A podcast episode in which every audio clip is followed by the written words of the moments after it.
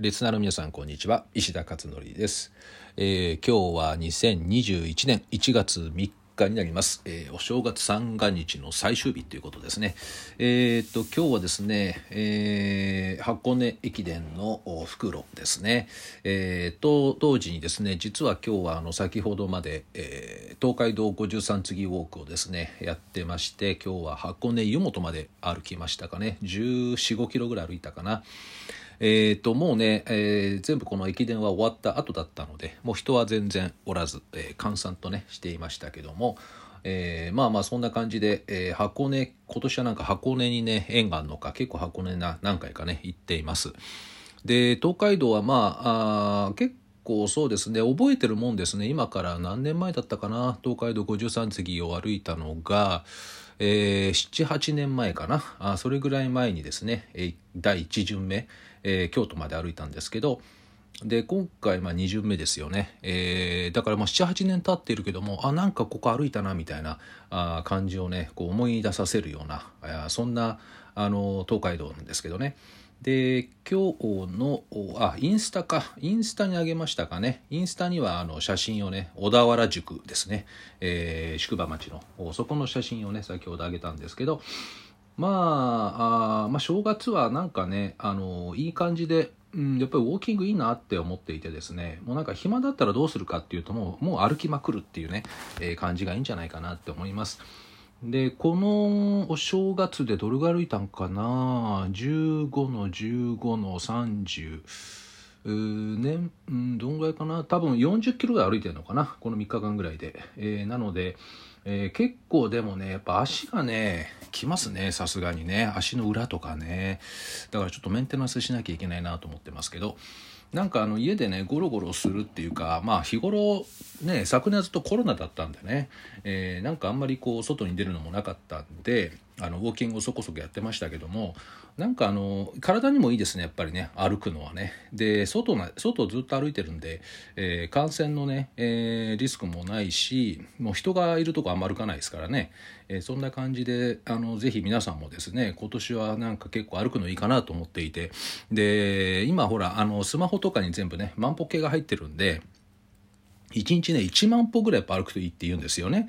で、えっ、ー、とね、私の全部データが取れてるんですけど、私の場合はあのオーラリングっていうあの指が指輪型のね、えー、チップ、チップって言わないか、機械、ウェアウェアウェアラブルデバイスか。あもうあのここにね全部あの機械が入ってるんですね。指輪の中にね。でこの指輪で全部睡眠も計測できるし歩数も計測できるし体温もカロリーも全部計測できる。心拍も全部けんあの計測ができていてでスマホに全部データが入ってるんですね。私の24時間の。でそれを見るとですね、えー、何歩ぐらい歩いてるのかっていうことが本当正確に、えー、全部取れていてスマホだと持ってないとダメですもんね。持ってないとあの歩数カウントにならないから。で家の中だとスマホなんてね持ち歩かないから、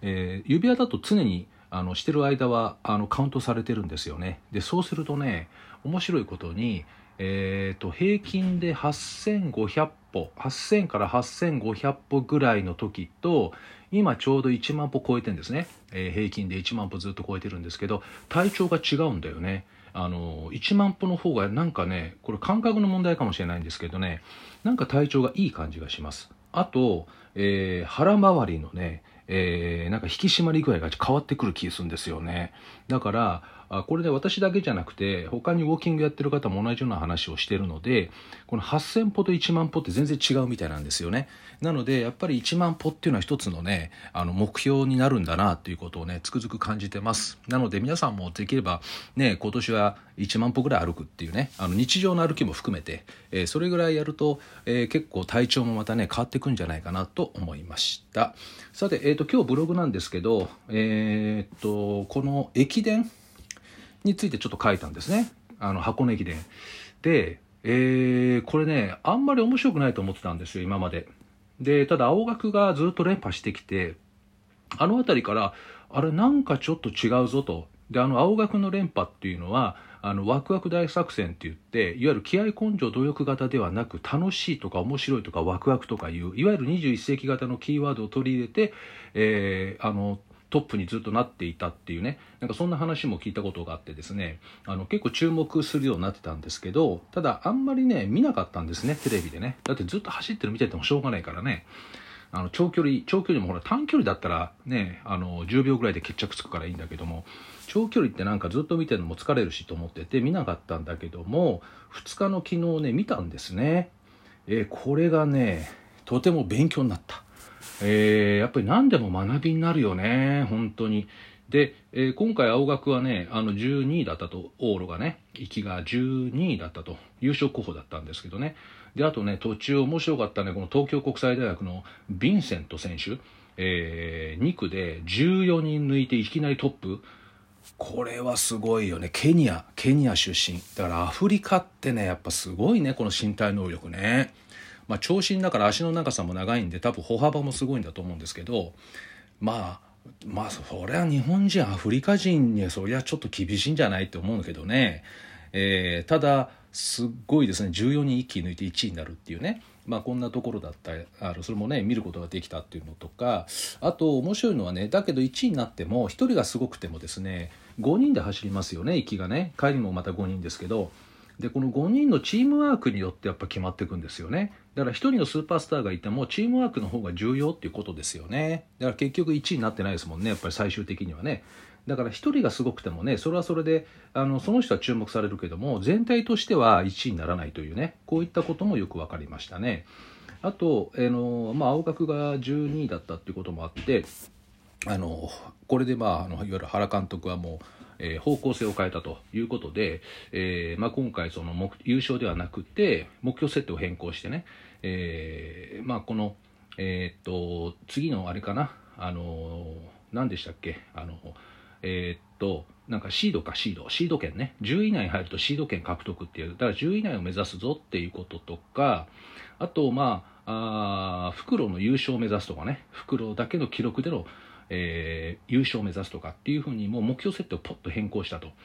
で、そこまでで、えー一応私は今回のブログね終わったんですけど朝書いてたからね。で今日その結果どうだったのかっていうと青学4位ですよね。